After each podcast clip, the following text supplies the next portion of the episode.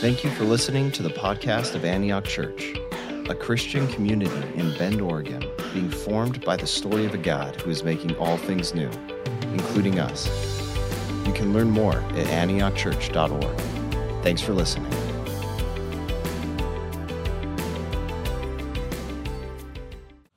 Thank you, Steve. Morning, church. Good to see you all. My name is Pete. If you're new here, I'm one of the pastors, and uh, really glad to have you with us today. We're going to be in the book of Ephesians, chapter 5, uh, the passage Steve just read for us, verses 15 through 20. Um, just so you know, we've uh, been trying to get AC down here for several months, and uh, some of you know what that struggle's like this time of year. Uh, so, I'm sorry about that. We're not there yet, but any day now it should be coming in. So feel free to um, make yourself comfortable however you need to. So. Um, in Ephesians chapter 5, Paul is contrasting life under the kingdom of God with life outside the kingdom. Or, in other words, he's describing some of the ways in which Christ's church ought to live radically different than the world around it. And um, the way he does it in this passage is really through giving several warnings, um, speaking seriously to communities of Christ followers about how easy it is if we're not paying attention to fall into the ways of the world which is why he starts in verse 15 with this warning be careful how you live.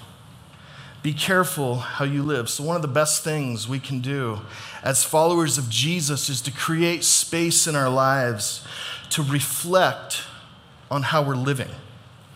So, instead of just going with the flow, it's a charge to build in rhythms of self examination and self awareness to reflect and to ask ourselves is the way that we're living really the way we want to live?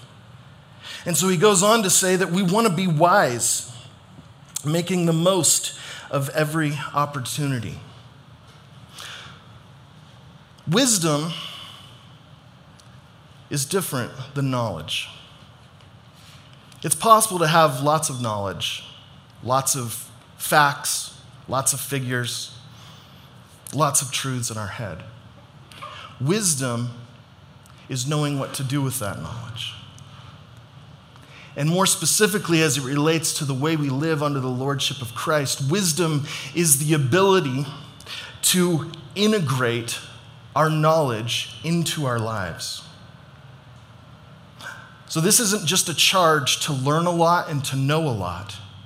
This is a charge to a life dependent upon the Spirit of God, where we are actually getting to live out the things that have been revealed to us as truth. So, when I was 21, one of my first mentors, pastor by the name of Terry McGlasson, put it to me in a way that I will never forget. He said that wisdom is living your life as though you were living it for the second time. Now, that may seem a little trite or cheesy or memey or something like that. And if that's how it strikes you, feel free to take it or leave it. But for me, I'll never forget it. Wisdom is living your life as though you were living it for the second time. So, fast forward in your imagination to the end of your life. You're 70, 80, 90, 100 years old, whatever. You're on your deathbed, and then all of a sudden, you're given this opportunity to go back and to live your life all over again. If you were given that opportunity, how would you live? If you were living for the second time, what would you do the same? What would you do differently? Imagine what that opportunity would look like. And wisdom is saying, I'm going to live that way the first time around. I'm going to take what I know, what I understand, what I've received as truth from Scripture and in Christ, and I'm going to make the most, as Paul says, make the most of every opportunity. I'm going to really think through who I want to be and what I want to do and what I want to have and how I want to live and the legacy I want to live, and I'm going to live as though I were living for the second time through. Paul says, Be careful how you live, not as unwise, but as wise. And then he goes on to specifically talk about one of the ways that we can end up missing out. Like, if we're not paying attention, if we're not careful, if we're not really intentional and deliberate in the way that we're stewarding this one life that God has given us, he says we're going to miss out. And the example he gives in verse 18 is do not get drunk on wine which leads to debauchery. Instead, be filled with the Spirit. Do not get drunk on wine. So I know what you're thinking here in Bend. It says don't get drunk on wine. It doesn't say anything about beer, right? um, I'd like to argue that what Paul says about wine here could probably apply to most alcoholic beverages, as well as most other uh, non prescription drugs, and probably a bunch of other stuff too. But we're going to talk about alcohol for a little bit. so, first, what Paul says here isn't that Christians shouldn't drink, um, but that Christians shouldn't get drunk. And really, the idea here is that he's emphasizing a life or a pattern of habitual drunkenness. Why? Not just because it's immoral and something that good Christians don't do, but because it's incompatible with life in the Spirit. He says that a life being filled with wine and a life of being filled with the Holy Spirit are actually mutually exclusive. You can't do both. Don't get drunk on wine, but instead be filled with the Spirit. And again, I don't think he's just talking about wine or even just alcohol or drugs here. I think he's talking about what is it that controls your life? What's the thing that holds the reins to your existence, your decisions, your lifestyle, your attitudes, your relationships? Who's in control? Is it the Spirit of God, the Spirit who controlled the life of Jesus, or is it something else? I want to take a couple minutes this morning to tell you some of my story with alcohol. And uh, it kind of feels weird to do that, but it would also feel weird for me to speak on this topic without sharing from my own, exist- my own experience. When I was uh, 26, Jen and I were newlyweds, and we moved to Corvallis to plant a new church. And um, it was around that time that I really really started to enjoy good craft beer. And uh, I'd grown up in a home without any alcohol and made it mostly through high school and college without ever drinking a whole lot. Um, but now, as a church planter, I was pretty optimistic about the role that beer could play in building community and living on mission and enjoying everything good that God had made. Our church actually met in a bar and uh, being conversant in alcohol was a plus as a church planter.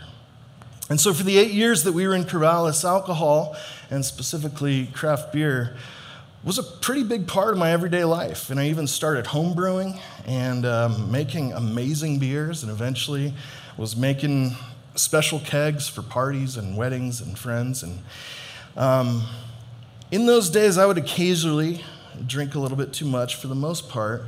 I really just enjoyed the varieties of beer and the creative process, the way a good drink could bring people together. And I was committed to drinking Christianly. Um, and on those occasions or celebrations where I did have one too many, I would justify it by quoting Socrates all things in moderation, including moderation. Right? Some of you, that's the only thing you're going to get out of this whole sermon. so, when we moved to Bend almost seven years ago now, um, one of the things I was most excited about was the beer scene here. And, um, you know, 90,000 people, 25 breweries. It blew my mind that the gas station in our neighborhood had 61 beers on tap. Like, this is a very uh, unique place, kind of a beer lover's paradise. And um, so it was fun and dove right in. We furnished our kitchen with pint glasses from all the local brew pubs and um, had a blast. Drank a lot of beer. Um, at some point in that first year, our daughter Emma, who was only six or seven at the time, um, she'd been having some health issues, and so we took her in, did some tests, and uh, turns out she had celiac disease. And so it's a genetic thing, and so our whole family um, got tested. Now, I hadn't been to the doctor in years. Um, health insurance wasn't real strong as a church planter. So I went in and got tested for celiacs and found a doctor to go see. And um, the good news was I didn't have celiacs, but my doctor was very angry with me um, about the general state of my health. And I kid you not, the very first time I saw her, she chewed me out so hard that she made me cry.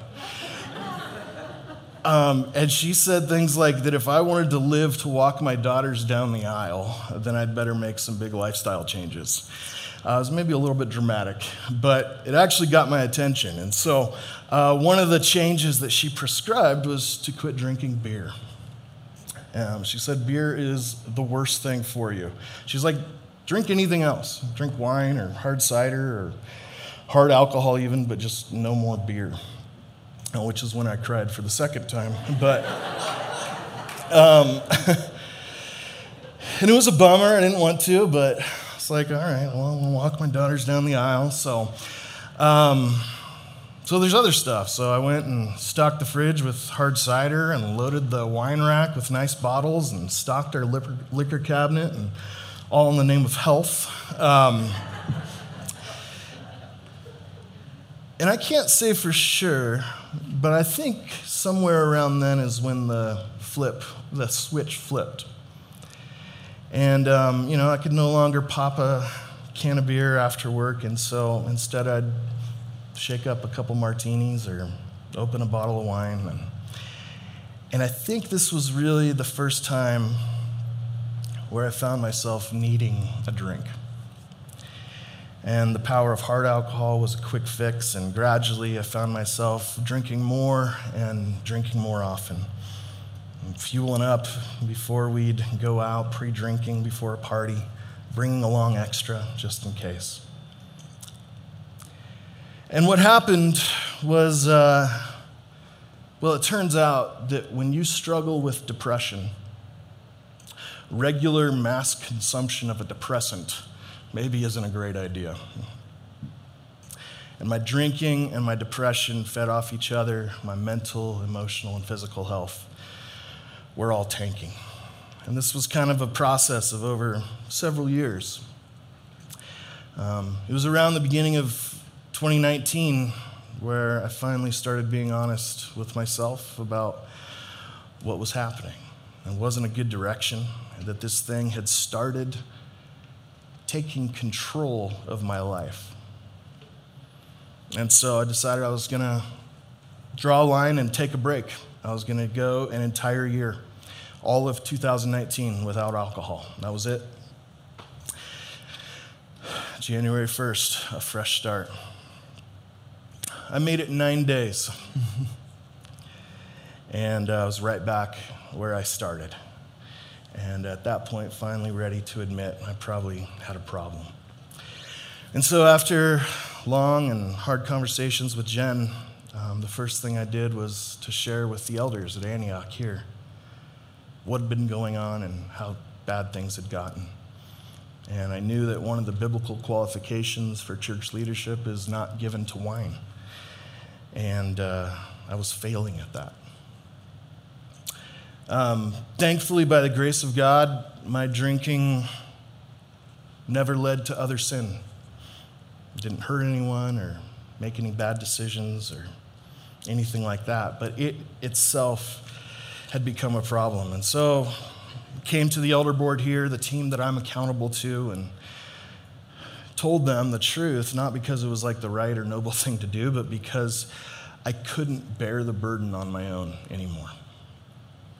I needed somebody in it with me. I needed their help. I needed community. I needed to trust myself to them, which is to say, to submit myself to them. The next thing I did was go back to my mean doctor, and um, she had me fill out one of those lifestyle forms where it asks you how many drinks you have a day and that sort of thing. And I had decided for the first time in my life, I'm going to answer those questions honestly. You should try it sometime. And uh, I did, and after reviewing my questionnaire and a long conversation, um, she gave me a diagnosis severe alcohol abuse disorder, which was not a surprise to me, but it was a big deal to have it in writing and make it official. And that was around the time where I kind of finally came to admit that I will never be able to drink like a normal person. And what had been a fun and even good part of my life for many years was now over. And so, um, with the support of my family and the elders, I got in touch with a therapist in Gig Harbor, Washington, and set a date for a three week silent retreat. Because as much as drinking itself can be problematic, it's rarely the problem itself. It's almost always the symptom of an underlying deeper problem. And I knew that was the case. So instead of like rehab or something, I decided to go somewhere where I could take a deep dive into my own soul and into my own story and try to deal with the things beneath the things. And so I signed up for this retreat, which many of you will remember when I did this several years ago. Um, one of the requirements for the retreat was that I have to, had to be off of all substances for at least three months before I went. And so had to quit taking my antidepressant, had to quit chewing, had to quit alcohol if I wanted to go. And so I looked at the calendar, I set a quit date, July 5th, 2019. Because you got to get one last Fourth of July party in, right? Go out with a bang. Um, so I did it. And uh, by the time the retreat, retreat came, I was uh, 90 days off of everything. Um, some of you will remember, but the retreat I went on was 21 days by myself in a cabin on Fox Island in Puget Sound. And I had no screens, no phone, no books, no outside contact, other than a two hour therapy session at 5 a.m. every day.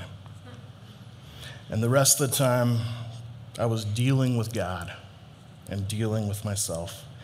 And it was brutal. But it was exactly what I needed. I'll spare you the details of all the therapy and all the stuff um, that went on during that time and all that's gone on since then. But I will tell you that as of today, it's been 772 days since I've had a drink.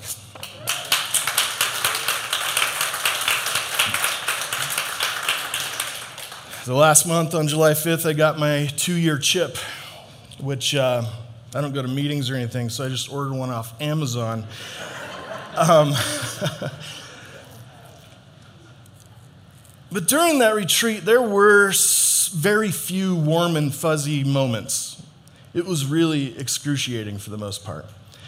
Um, but there were a couple moments, call them breakthroughs or divine visitations or whatever. And one of them came as I was wrestling with God in prayer over the damage that my drinking and depression had done and my fears about being able to stay sober for the long haul. And in the midst of that, the Spirit of God nudged me to open my Bible, the one book I was allowed to have, and, and to walk through Jesus' story with alcohol. And so I did. Um, here's what I found walking through Jesus' story with alcohol. It seems pretty clear that Jesus liked to drink. The first miracle he does is turn water into wine, and not just a little wine. He made between 120 and 180 gallons of wine at the end of this party. Um, so one gallon is about five of our normal size bottles of wine. So he made between 600 and 900 bottles of wine. So a Costco sized pallet full of wine. Um, Jesus wasn't opposed to drinking. And actually, listen to one of the rumors that people spread about him Matthew 11 it says, The Son of Man came eating and drinking, and they say, Here's a glutton and a drunkard a friend of tax collectors and sinners. So here's what's great Jesus never sinned. He was without sin, but he lived in such a way that people accused him of being a glutton and a drunk. This used to be my life verse that as a follower of Jesus, I wanted this to be my goal as well. Not to sin, but to be accused of living in such a way. Seriously, the fact that Jesus came and ate and drank with sinners deeply shaped my theology of alcohol for a long time. It still does. It's part of how I came to embrace alcohol as part of being a church planter and a pastor. Um, but you have to drink pretty often to be accused of being a drunkard. So Jesus wasn't opposed to drinking. But later on in his story, something changes. On the night that he was betrayed, Jesus is sitting around the table with his disciples. And he breaks the bread and he gives it to them. And then he pours this big goblet of wine. And he raises it up and he says, Matthew 26, I tell you, I will not drink from the fruit of the vine from now on until that day when I drink it new with you in my Father's kingdom. When I first saw this, it blew my mind and melted my heart. Just at a very personal level, Jesus quit drinking too.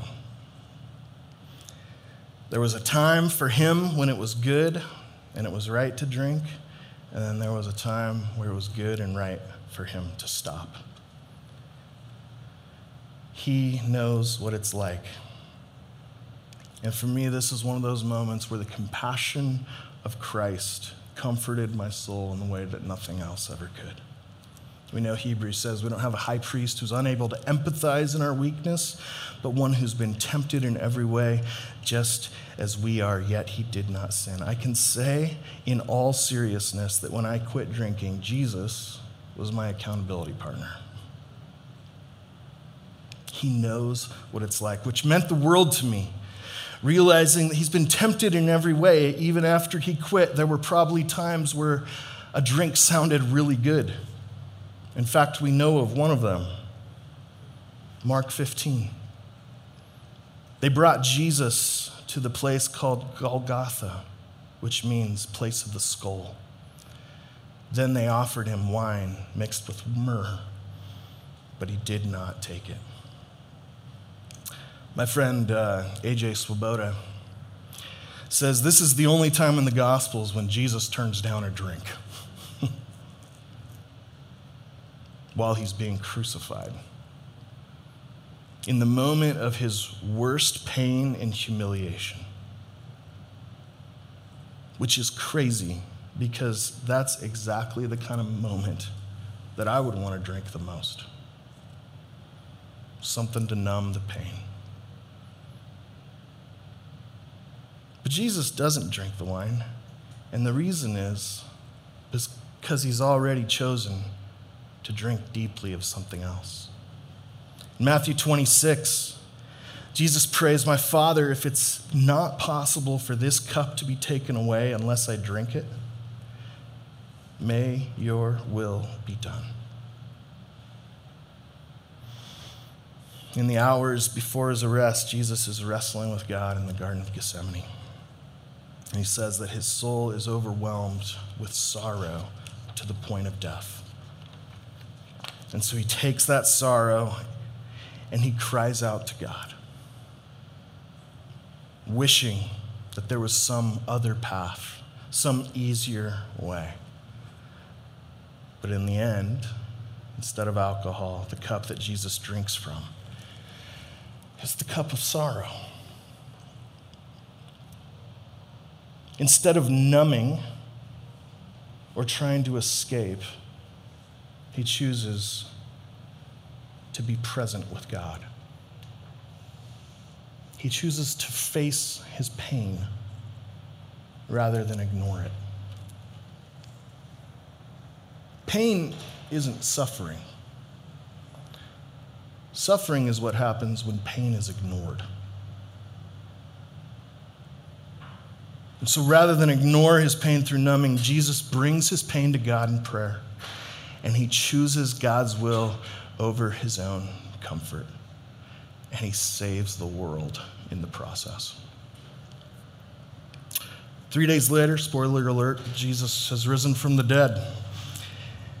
And his disciples don't know it yet. So he walks up alongside a couple of them on a road and starts up a conversation with him. But they still don't recognize him until Luke 24, when he was at the table with them, he took bread, gave thanks, broke it, and began to give it to them. Sounds a lot like that Last Supper. Then their eyes were opened and they recognized him. So the last time they had been with him was at that Last Supper. It was also at a table. And now they recognize him like, oh, this is familiar. But notice what's different between the two meals.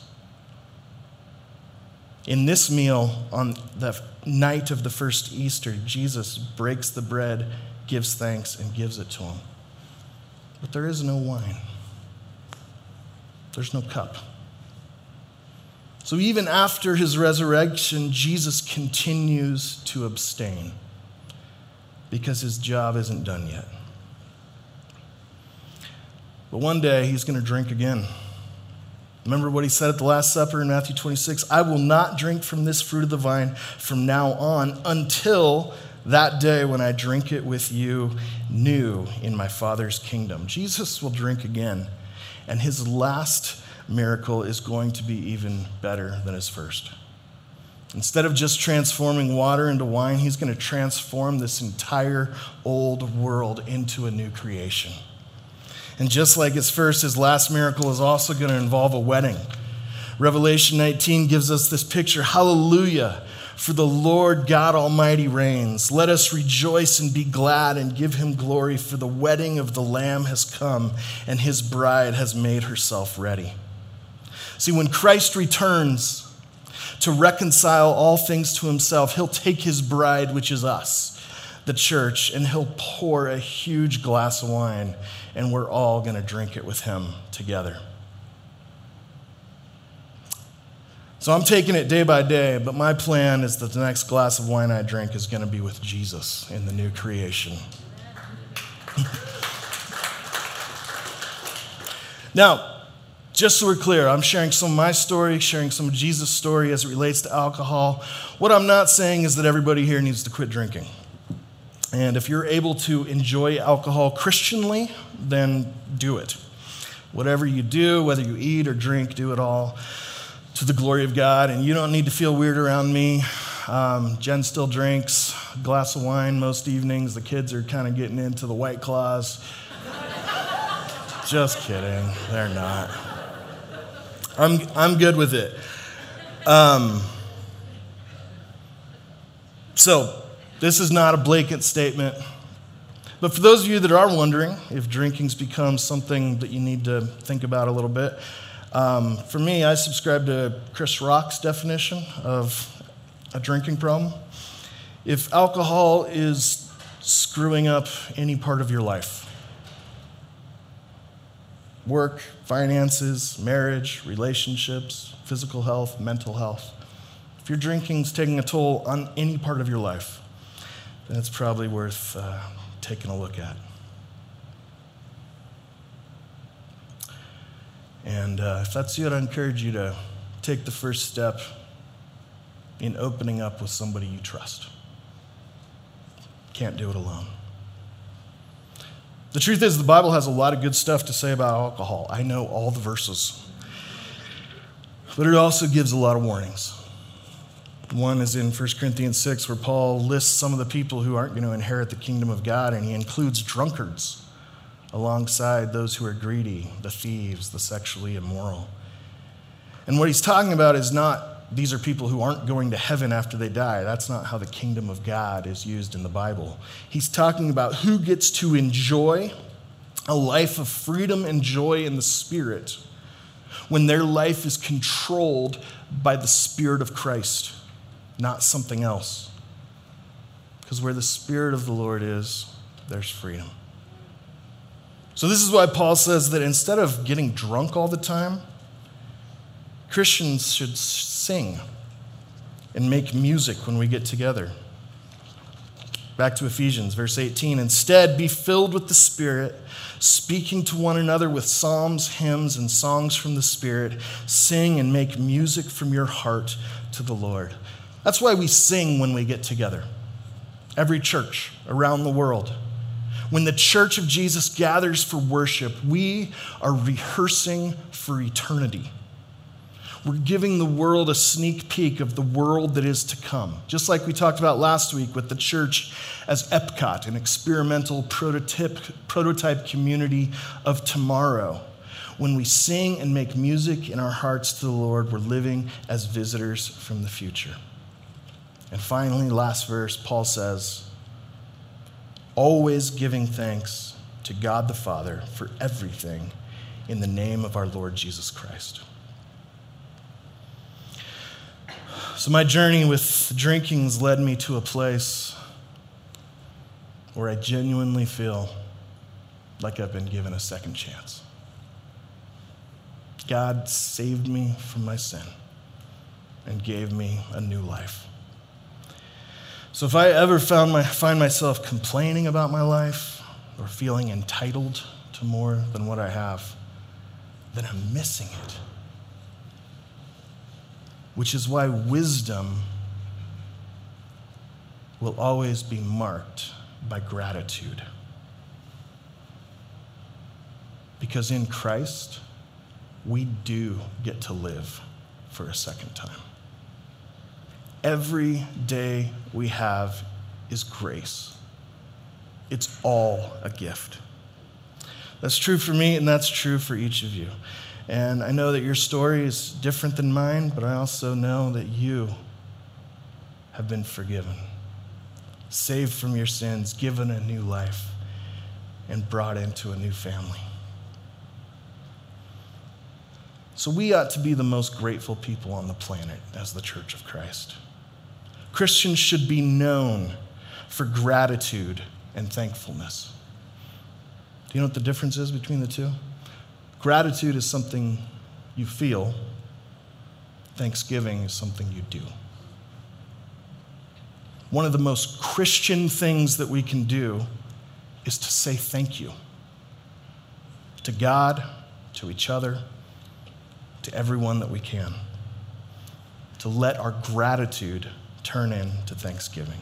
Give thanks to God the Father for everything. We're going to close our service with an opportunity to practice what the scriptures teach us to do. The word that Paul uses in verse 20 for giving thanks is Eucharistio, which is, of course, where Christians get the word Eucharist, another name for the Lord's table. So the bread and cup are a meal of thanksgiving, a chance for us to express our gratitude to God for the life that He's given us in Jesus. And then we'll rehearse for the great wedding by singing one last song together. So, Pastor Amy's going to come and lead us to the table this morning.